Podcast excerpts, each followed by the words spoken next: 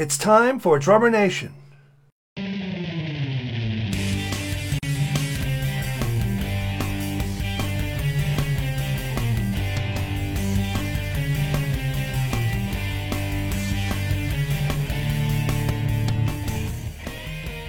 Rob Wallace is the president and CEO of Hudson Music and Drum Guru.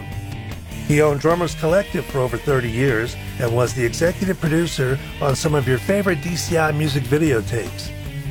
He's worked with and is respected by some of the biggest drummers in the world and has produced literally several hundred books, videos, and DVDs over the past 35 years.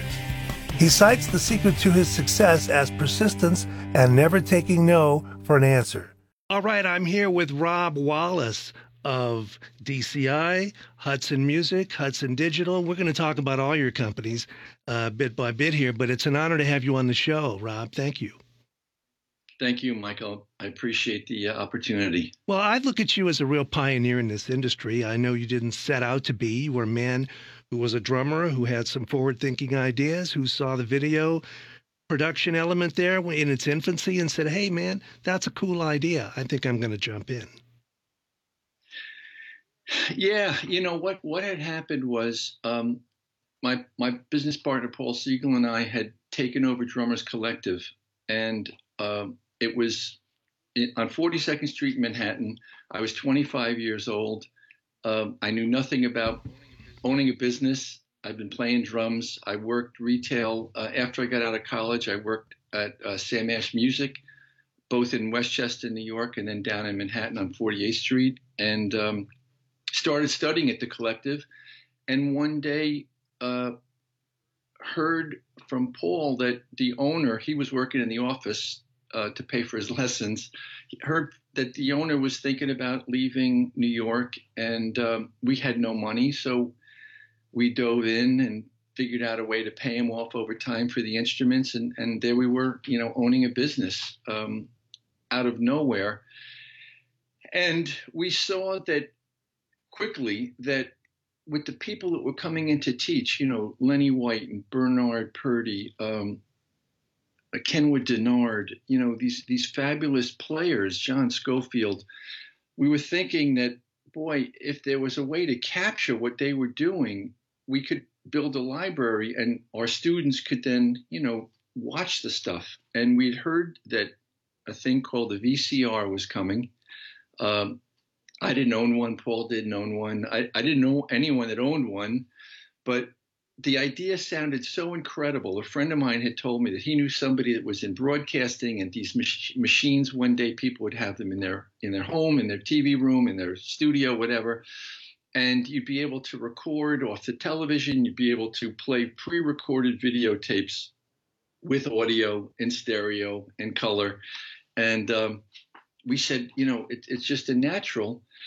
And we realized really quickly, probably 2 minutes after that conversation, that if our own students wanted to watch it, well, what about somebody in St. Louis or Georgia or Italy or, you know, California or Canada, whatever. So it was like, wow, you know, the light bulb went off and said, maybe there's a business here selling instructional videotapes. No one was really doing it at the time. I think the Jane Fonda exercise video was this massive thing. It was on, you know, there were ads for it on TV, and they were selling them by the truckload. And we said, yeah, why not do this? We're in a perfect position. We have all this talent, all these, you know, internationally known people coming in. Let's start filming some master classes and go for it. And that's what we did. We knew nothing about video production, and we put one foot in front of the other, tripped a lot of times, and started selling these videos.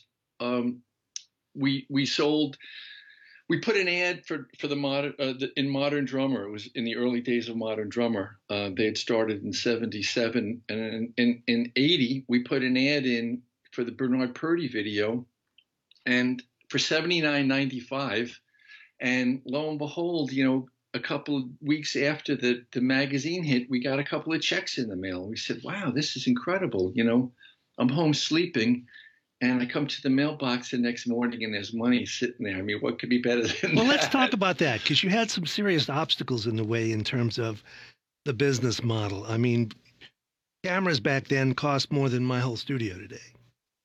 Absolutely. And you had to do the physical thing, right? You had to produce this stuff, and then you had to make videotapes, cassettes, and right. You had to inventory them and purchase them ahead of time and stock them, and you had to deliver them, and they had shelf life, and they had, you know, issues with damage and magnetic problems and all kinds of stuff that's gone today. Right. Was it profitable? These Regal Tip session sticks feel great. They kind of put me in the mindset of a thinner and lighter 5A. Go to regaltip.com, order a pair, or go to your nearest music store. Pick up a pair, let us know exactly how you feel about the stick. Our latest innovation has opened the door for all drummers to have the same access as top musicians in the world. Custom cymbals. Now available to everyone. Your next sound just got more interesting. Sabian Custom Shop. Memphis Drum Shop is the world's premier provider of percussion instruments. With 6 showrooms of gear, mycymbal.com, the Memphis Gong Chamber, and a first-rate repair department, turn to Memphis Drum Shop for all your percussion needs. Hi, this is Stanton Moore. I've been playing and teaching drums for over 30 years. My new site, Stanton Moore Drum Academy, is the perfect online drum learning platform for any level drummer to learn how to play the drums the same way I did. I'm looking forward to seeing a lot of you as subscribers on the site, and I think we're going to have a lot of fun. In the beginning, no. I mean, you know, I was fortunate that my wife had a good job, and she could pay our bills mostly. You know, once in a while, Paul and I would be able to take, you know, $50 or $100 out of the business. I mean, it was, you know, years before we really saw anything. You know, I was playing to supplement my income on weekends, but it wasn't. You know, we reached a point. A lot of businesses reach points where growth can sometimes kill the business, because, you know, you get bigger, means you need more space, means you need more computers, you need more telephones, you need more employees, you need more insurance policies, and you've got to have the working capital to be able to fund the growth. And for us, you know, we were always underfunded. You know, we never raised money from investors. Paul and I didn't have, you know, the personal funds that sometimes owners of a business do, so they can, you know, they can cover those tight periods in there. But somehow we would manage to squeeze by. We had certain vendors that were incredibly generous with allowing us to owe them large sums of money over long periods of time. And I don't know why they did it, but they believed in Paul and I and trusted us. So, for instance, you know, printers or video duplicators, you know, as the catalog grew, we had a huge room, you know, with shelves full of inventory, and all that inventory costs money. And we just were able to find people that really worked with us. I'm still using the same printer now that we used for our original printing of video sleeves in 1981. And they're a family-run business. They are, you know, been incredible to us over the years. And somehow we've been, you know, I've always been blessed in my business life to find certain angels that really were there at real times of need. You know, whether it was a distributor in Europe, Warner Brothers at the time, they would give us these large advances when we needed it on a phone call and said, look, we're going to be coming out with a couple new products, but in the meantime, you know, we need some money to get there. In Japan, you know, we were with Yamaha Exporting Company in the U.S., and there was a gentleman named Jim Fanata who was an incredible angel to our business also. Would essentially loan us money interest-free. We always delivered for him, and, you know, he always got product eventually, but he would prepay so that we had funds to be able to produce something. And, you know, you don't find that all the time. And I don't know that it would be something you could find now. I think things have gotten so much more corporate and, you know, spreadsheet oriented. I mean, these were all things that were done. Handshake deals. Yeah, that's what I thought. Based on integrity. Handshakes. Yeah. Well, that's terrific. Now, you mentioned you delivered, and you certainly did. You had some pivotal products that sort of grew the brand tremendously. What you tell me which ones you think they were. Well, you know, the first one was the Steve Gadd video. You know, we had put out a couple of titles with some, you know, monster players, but Steve was such a mystery man, so to speak. You know, he was recording at the time around the clock. He would do some live gigs in New York. He'd show up to some club gigs on occasion, but he was in such demand that he rarely, literally got out of the studio. He was invisible. I mean, yeah. So people, you know, wanted to see what how he sat, how he held the sticks. You know, he changed the way drums were tuned. He changed the way drums were mic'd. He changed the way drums sounded on recordings.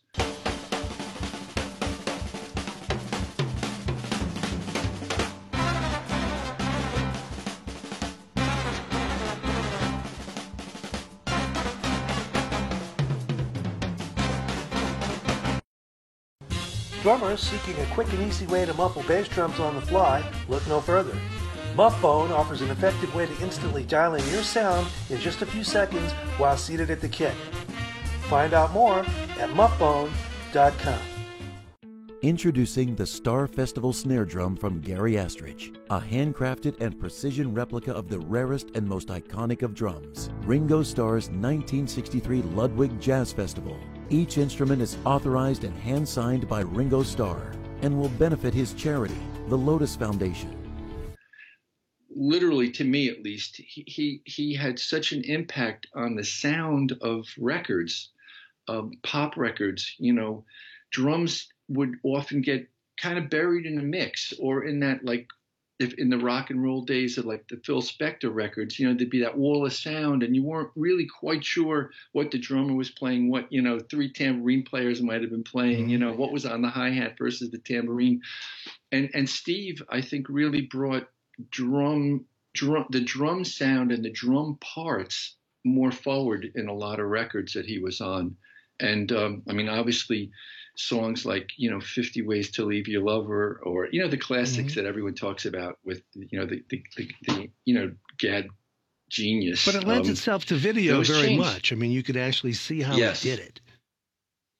See how he did it. And see, you know, to me, you learn a lot seeing somebody behind the kit. You know, are they sitting up high? Are they kind of playing over the kit? Are they, you know, in Steve's case, he sat so low. And I remember sitting on his kit when we were doing that first video, and it felt so comfortable. His drums just felt comfortable to me, and a very different setup than I had up to that point. So you do learn a lot by seeing it. And so, you know, to come back and answer your question, when that video came out, the first Steve Gadd, you know, it became international. Suddenly there were people in Europe that were, you know, phoning or sending a letter, how do I get a hold of this thing? You know, there were distributors, you know, in different parts of the world that wanted to sell it because there was demand. You know, when there's a demand, people figure out how to get something to the consumer. So Steve really drove a lot of that early demand. The next one, well, then we did a second one with Steve, you know, the one where I ended up holding the tape box and he played brushes on the tape box, which was totally spontaneous. But the second Gadd video, you know, hit hard, and that was more playing. We had two different rhythm sections for that, and, you know, there's some brilliant music on that. The video that we did in 85 with Jaco Pastorius was another, you know, real landmark, sort of groundbreaking, you know, whatever you want to call it, especially given, you know, what happened in Jaco's life. And, you know, 2.5 years later, you know, he was killed. So it's one of the main documents really of his playing. And he was one of the guys that like a no doubter, he changed the instrument, So we were very fortunate. And, I say that as a fan of music. We were very fortunate to be able to capture him, while he was still, really playing great. And, we were able to record it really for history. Now, the next one I think of would be the Buddy stuff. Yeah. Tell us about that, how that came about. And that was a giant project. It was a big one. I guess you're referring to the Buddy Rich show in L.A. in 1989. I think it was 89. That featured six drummers playing with Buddy's band. Right. It was, quite a lineup. It was, Steve Gadd, Vinnie Colaiuta, Dave Weckl, as sort of those three playing first individual songs, and then the three of them playing together. And the other half of the show was Greg Bissonnette, Louis Belson, and a new drummer, which is hard to even fathom. But the new drummer on the block was Dennis Chambers.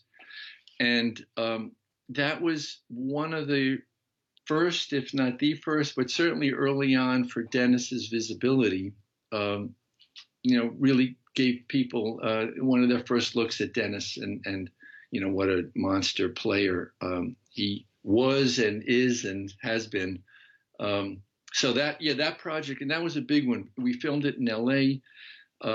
We had, a big band that we had to, produce.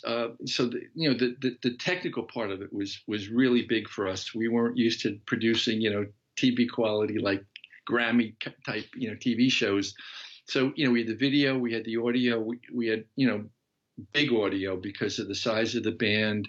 All the drum sets needed to be mic'd in advance. So you have, three kits were on stage at a time. I mean, I forget what the, the number of microphones, mics in the audience. I mean, it was a lot. Yeah, it was a lot. Let's talk about this. Those were some of the projects that really helped launch your brand. They really helped launch the drummer brand as well. I mean, those guys all benefited from that kind of exposure, don't you think? Yes, I do. I mean, things kind of fuel each other. When what I mean by that is if we happen to find a drummer who's on the verge of greatness, and it's early on, that exposure, I think, helps accelerate it. I know the first time we worked with Dave Weckl, for instance, in the mid-'80s, we did an audio play-along project called the Contemporary Drummer Plus One. And Dave was not a household name at that point. This was not video. This was audio. It was a box. We designed this form fitting box. It had actual charts, like the tan colored, cardboardy kind of paper charts, and an audio cassette, and in its first, iteration. I had that. I had that book. Yeah. Oh yeah. Did you?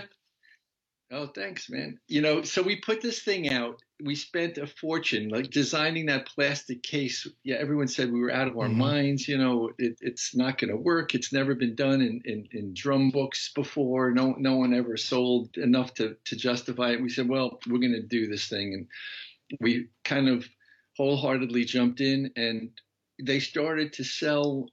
We couldn't make them fast enough. There was a period of time, and everyone got to hear Dave play these charts. I remember sending one to Steve Smith, and a week or two later, he calls up. He said, "You got to be kidding me! I can't play this stuff. Like, what's Weckl? He's out of his mind." So it coming back to your question, it definitely can help guys move along in their career. Now we have obviously YouTube, and we have, quote, the YouTube, drum stars. Yeah, and I want to get to that in a minute, but let's do, okay. Pretty soon there you realized that the industry was changing. You went, I've got some notes here, 98, the DVD format, 2007 Hudson Limited with independent producers of DVDs, but then Hudson Digital in 2009, which was a download format. Talk about that transition to seeing, we're not going to sell video cassettes for too much longer. This is all going another direction. Well, you know, and it's all for good reason and good cause. You know, it's something that, one, you can't fight because the consumer decides how they want to absorb the content. Right. And, you know, I've been doing this long enough to see many different forms of that. But each form, the delivery system got better, and that's why it existed. You know, a VHS tape, to scroll through and find an exercise on a 90-minute tape could take you 10, 15 minutes literally of jogging back and forth and finding the spot you want. So a DVD comes along, boom, you put it in, you have your menu, you want exercise 41, you know, you click the number, it takes you right there, and you're there in seconds. So that's a beautiful thing because it just makes the whole use of the product that much easier. But you still have physical product there, right? You're still printing DVDs and stocking them and shipping them and all that stuff. Yep. And I mean, we're still doing some DVD still because there are certain titles that just maybe they appeal to an older audience and they want that DVD still. But then with the advent of digital, you know, everyone talks about, you know, wow, it's killed the music business and Spotify, you know, songwriters make pennies, you know, in the scheme of things. And yeah, it's true. It's all true. It's greatly changed the record business. And I think, you know, it's made it harder for artists to earn a living. You know, now it depends on touring, where in the old days it used to, the tour would promote the record so that you would sell lots of records. Now the record promotes the tour so that you can make money. And that's why ticket prices have gone, you know, I mean, I started going to, they were $5, $10 for shows. And now, you know, you're 100, 200, you know, it's not out of the question, or higher, God, you know, for certain shows, because that's where, you know, the artist has to survive from. But digital is a great format because, one, you don't need to have a shelf full of things. Two, if you travel, you take your laptop, you take your iPad, and it's all right there. You can access everything that you bought. It's no fuss, no muss, hopefully. Technology's working the way it's supposed to. But I actually feel for the books that we're doing through Hudson Digital, it's the best format that there's ever been. And it's better than physical because a lot of our books have audio or video or both. And when you're on a page, you just tap the icon, the box pops up. Let's say it's the Groove Essentials play along, you know, a track that you're working on, you know, a Latin tune. So you're reading Tommy Igo's text. You're seeing the simple transcription, and you're ready to give it a shot. You want to play. You tap the icon, the box pops up. You hit play, and you go. You put your headphones on, and you're within seconds. You're not only looking at the chart, but you're hearing the music, and then you just tap it. It minimizes, and you go on to the next thing. And it's such a user-friendly system that I think. And, you know, we're starting to see a real adaptation. I mean, in the beginning, it was really slow going, especially, you know, some of the older teachers. What do you mean digital? What do you mean I need an iPad, you know, to teach with? No, I work with Ted Reed and Stick Control and, you know, that's it, you know, the Stone books. But I think by, you know, student demand and you know, even teachers are seeing the benefits of digital. That's not to say that physical books are going to go away anytime soon, and there'll probably always be certain books that'll be available physically. And I think there is, you know, there's certain benefits to a physical book in terms of writing notes and maybe having somebody to look at, you know, something to look at. But I just think that the digital format. Well, I wanted to chime in. I got your app and downloaded a couple of books and worked through them that way. And it's really, to me, it's the best way. Especially a lot of teachers are working on electronic drum sets, and you can record yourself. It's all kinds of things. Just the multimedia aspects of it alone where, I'd like to see that guy do this. I don't have to go get the video cassette I bought a long time ago and find if the damn thing works and spend 30 minutes looking for it. Just pop it up and there it is. Audio, video, multimedia, the whole thing. I know Erskine a few years ago was doing releases. This is one of them here, I think. I don't know if the camera will pick that up.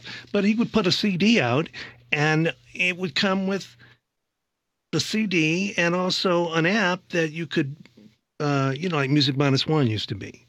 Oh, it's great. Peter's app is fantastic. We actually licensed one of our books for Peter's app. It's the David Garibaldi book we did which is called Code of Funk.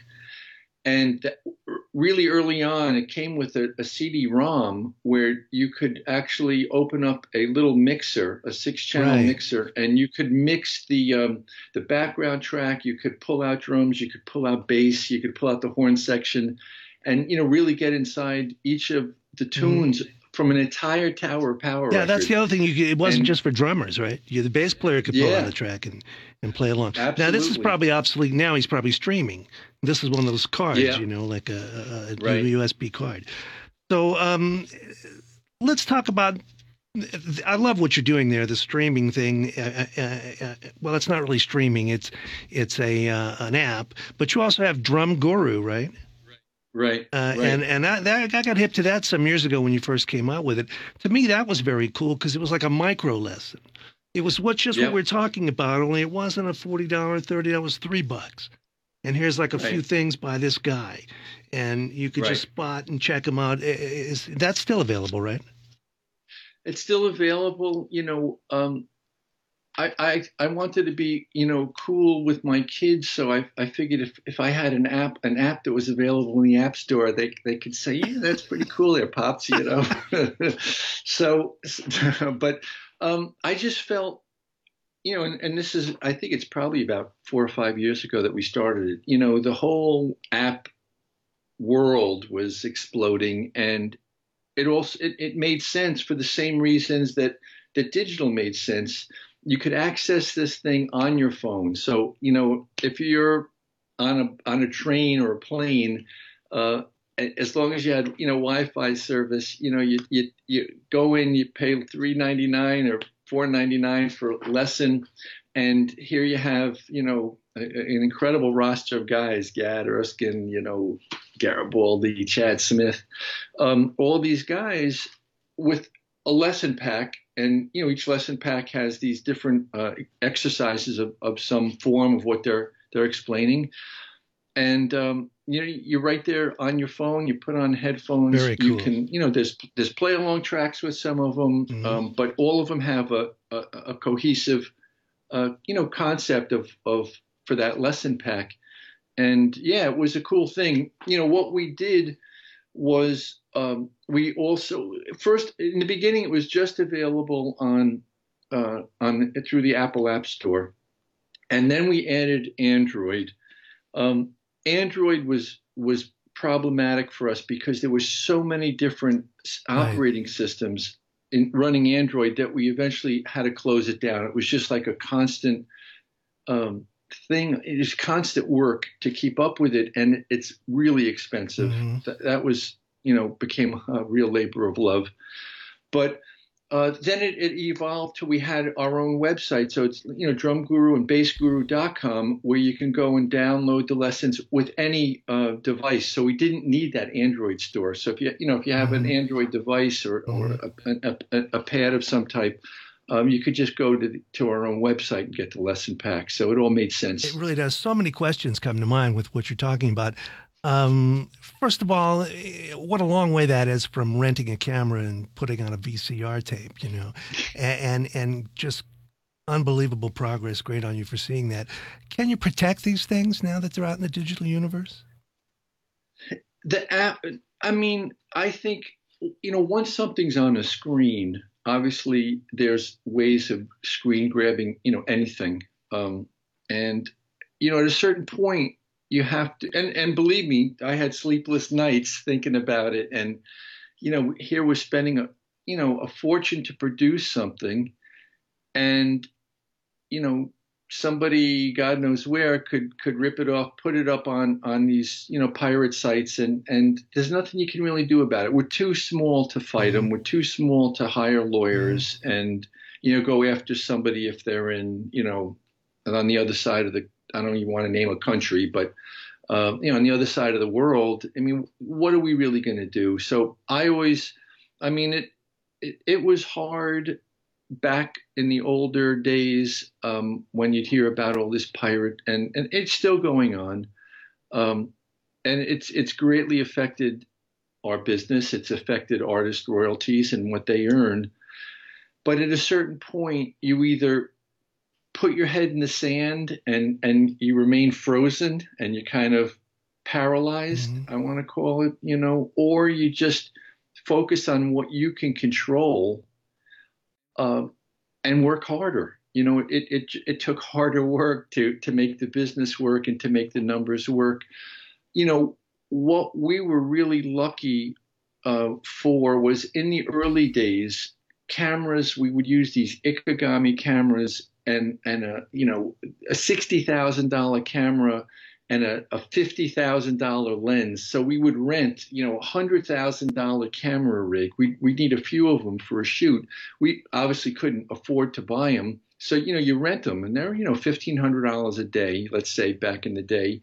And you have three or four of them, and you have, then you need operators, and they get their daily rate. And, you know, then you need a lighting guy. And, you know, we used to have these huge crews and these kind of crazy budgets, and we always tried to over deliver in terms of quality, and we'd always spend more than we should have and more than we could afford.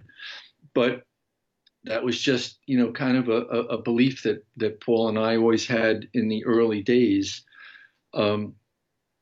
You know, it's changed a lot. Like you said earlier, you know, now you have these cameras, you know, these SLR cameras, and for $1,000, you're in your house making beautiful, look behind you, what that looks like. That you're set with the lighting, drum set, mic'd, you know, a couple cameras. This is like $2,000 behind me, you know, that's it. Yeah. It's nothing. That was our like meal bill for a 1 or 2 day shoot. That's what we spent on catering for the crew. Well, so, it's just me know, here. Just there's no catering. I'll get a sandwich when it's over. But what I wanted to say is, even though those prices have come way down, those costs, you still have other costs to deal with, right? I mean, it's still kind of a pricey proposition to put out apps and to develop these formats and to host and deliver and yes. And yes. It's not easy to do all that. You're not just putting it up on YouTube for free. Right. I mean, it's, you know, it's, you know, what they, you know, BB King, we did this project for BB King, and he told me once, we were talking about some business things, and he actually had a song, it's called Paying the Cost to Be the Boss, you know?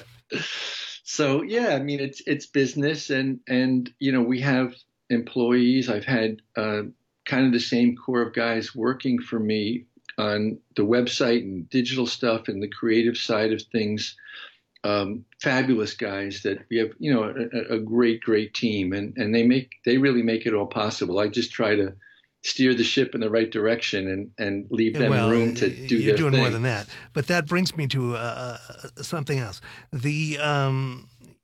I mean, you've been such an innovator and such a creator and such a visionary to move this stuff from where it started with you to where it is now with you and moving forward. We're also looking at a lot of young players coming up. And the entrepreneurs I see in this industry all have in common what you and I have when we started as drummers. I'm not equating my contribution to yours in any way, other than that we started as drummers, and we still play. But if you're a young drummer now, and the schools are making thousands of them that are very good drummers, they're going to have to rely on some other skills to get by in the future, don't you think? Absolutely. And it's something that, you know, it's something that I've thought about, been asked about, talked about, you know, for many years. This isn't really a new phenomenon, you know, especially with the decline, if you want to call it that, of the music business. And, you know, the way records are made, the number of musicians that are employed these days, the touring, you know, I mean, it's you know, the live gig situation, you know, it's vastly different than it was, you know, back in the, you know, the heyday of rock and roll, which even it was before my time. But I think that any musician, whatever instrument you play, you know, you need to be able to do a lot of things to make a living, and you got to piece together work. And by work, it could be, you know, gigs, teaching, having a YouTube channel where people are willing to, you know, watch so that you can put some ads up and get some ad revenue, or teaching online, you know, teaching at the local music store. I know, you know, guys around the world that have built small, you know, drum studios where they teach. They maybe have one or two rooms or three rooms. They may have a second teacher come in. You know, you have to try all these things, and you have to be great at your instrument, and you need to be able to read so that you don't have to ever turn down a gig, because most gigs these days don't have a lot of rehearsal time. They don't have the budgets for it. So, you know, often, you know, you may be asked to do a gig where you rehearse that afternoon. You're playing 6 tunes with somebody at a show that night. You rehearse in the afternoon. Here's the tunes. Boom, boom, boom. They send you a CD or the files, and you listen to them, make your notes, and yeah, it's quick. You know, you do the gig that night, and you're on your way, you know, home, and that's it. And if you do that really well, you get called again, and that's how that can grow. And I've seen, you know, guys do that, that do it really well, and can read, you know, anything and play any style of music. You know, I always felt as a drummer, I never wanted to say no to a work opportunity, because one, I like a lot of different types of music, so I enjoyed playing it. But two, on the pure dollars and cents side, you know, you don't want to say no to work. You know, it's like a doctor. You know, you're a doctor, and hey, doc, you know, I feel like I got, you know, the flu. Oh, well, don't come in. I don't treat the flu. I only treat, you know, headaches. You know, it's, you know, you can't do that. So you got to be able to field any kind of gig, but you've got to have these other forms of employment, unless you're one of the very, very few lucky ones that get into a band, that have a sustained career, that, you know, you can make a living from. But, you know, you think about, you know, how many drummers are out there and how many guys are doing that. How many Chad Smiths are in the world that have been with, you know, one band for, you know, I don't know, 30 years, you know, whatever Chad's thing is now, you know, it's few and far between. So you've got to be able to piece together, you know, a lot of different, you know, parts to make a living. Have. What do you have coming up in the future that you can tell me about without having to kill me? Nothing. No, I know that's not true. Actually, if you don't mind, this, if the camera's seeing this, this is a new book that's coming out. It's actually being released next week, and it's our first. It's an autobiography. Has nothing to do with music notes. There's no, you know, there's not a music note in the book, which is a first. It's hardcover, and it's with a drummer who's had one of the most interesting lives I've ever come across. And just when I heard about him and saw the manuscript that he sent, I said, we don't know anything about publishing a hardcover book or an autobiography, but man, you know, your life is so incredible that somebody's got to tell the story. And if you're okay with it, I would be honored if it were Hudson Music, you know. So the drummer's name is Bobby Morris. And in a nutshell, his life, he was born in Poland. He came to New York City in his early teens. He shined shoes on the streets of New York, you know, back in the late 30s. He started getting into drums. He saved pennies and nickels and bought a drum and saved more pennies and nickels and started studying with a teacher in New York named Henry Adler, who was a legendary teacher. by total coincidence, he tells me when we were first talking about this that he, the student that studied with Henry right before him was Freddie Gruber, who was a dear friend of mine. I couldn't believe that, but Bobby started playing as he got into his mid-teens, playing around New York, playing in the clubs a little bit, playing up in the Catskills, and somebody told him that there was going to be a need for musicians out in the desert, out west. So in his late teens, he heads out to Vegas, and there were two motels, not even hotels, but like two-story motels. And he got a gig in a lounge out there. He decided he's going to stay. And one thing led to another. Hotels started coming up. He started playing more and more. He got into Louis Prima's band. Bobby is a hell of a shuffle player. He developed these really intricate, really fast shuffles that are really a bear to play. Mm-hmm. He had great chops, and he was a great reader. From his studying with Henry, he also learned how to play mallets. So then people started asking him to bring a band in, and you know, he could only be in one place at a time. So he would say, okay, well, I can cover you, but I won't be there, but I can bring a real good band in for, you know, what you need. So he started booking bands. He started a booking agency called the Morris Agency. At one point in its heyday, he had 75 acts. He was on every billboard in Las Vegas with his acts. He's still playing, but he's got agents booking for him.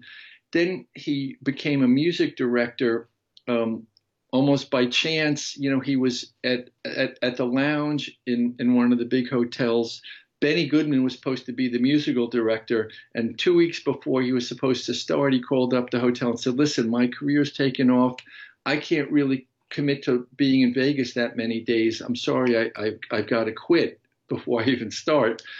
They panicked. They went to Bobby and said, hey, can you be our musical director? We have no one. We don't know who to turn to. And Bobby said, sure, you know, I can put a band together and conduct a band. So his first gig as a musical director was Elvis Presley in 1969. Wow. So, I mean, it goes on and on. He met presidents. He was sitting at a bar one night talking to a guy. It went on for, a couple of times. He kept seeing this guy, and the guy said, oh, yeah, my name's Ronnie. I'm an actor from Hollywood. You know, my last name's Reagan. You know, it's Ronald yeah. Reagan, you know. He became friendly with Kennedy. He played John Kennedy's inauguration. The people that he crossed paths with, it's, you know, amazing. It's kind of a story, really, of American history from the 50s, 60s, and 70s and 80s. What a fascinating story! Amazing story, and it just touched me. So Bobby entrusted me to do a good job with his life story, which is I took as a serious responsibility, and that's an advanced copy of the book. It's going to be released next week. It's on Amazon and through hudsonmusic.com. And it's an incredibly inspiring life story of somebody who came to this country literally with nothing and built up an amazing life and Beautiful. Career, you know, incredibly successful, you know, both professionally and financially. It shows it can be done. Well, it brings us full circle to another guy who did it, which was you. Started with next to nothing and some good ideas and perseverance and integrity and vision. And kind of full circle that you're going back to a print biography, autobiography, after the journey through everywhere you've been. Man, you're a hero of mine and a real pioneer, and I mean that sincerely. Thanks. Can't thank you enough for doing Michael. My show. It's a pleasure. I've been wanting to connect with you, and I followed your career and, you know, with the things you've been working on. So hats off, much respect. And I think what you do for the drumming world especially is really valuable and really important, and keep going with it because you're doing a great job. I mean that. like you said, you know, you find your reasons for getting up out of bed in the morning, and you found yours, and it's a great calling. So keep going with it. Thank you. I'm honored by that comment. Sure. Thank you. Thank you. Talk to you soon.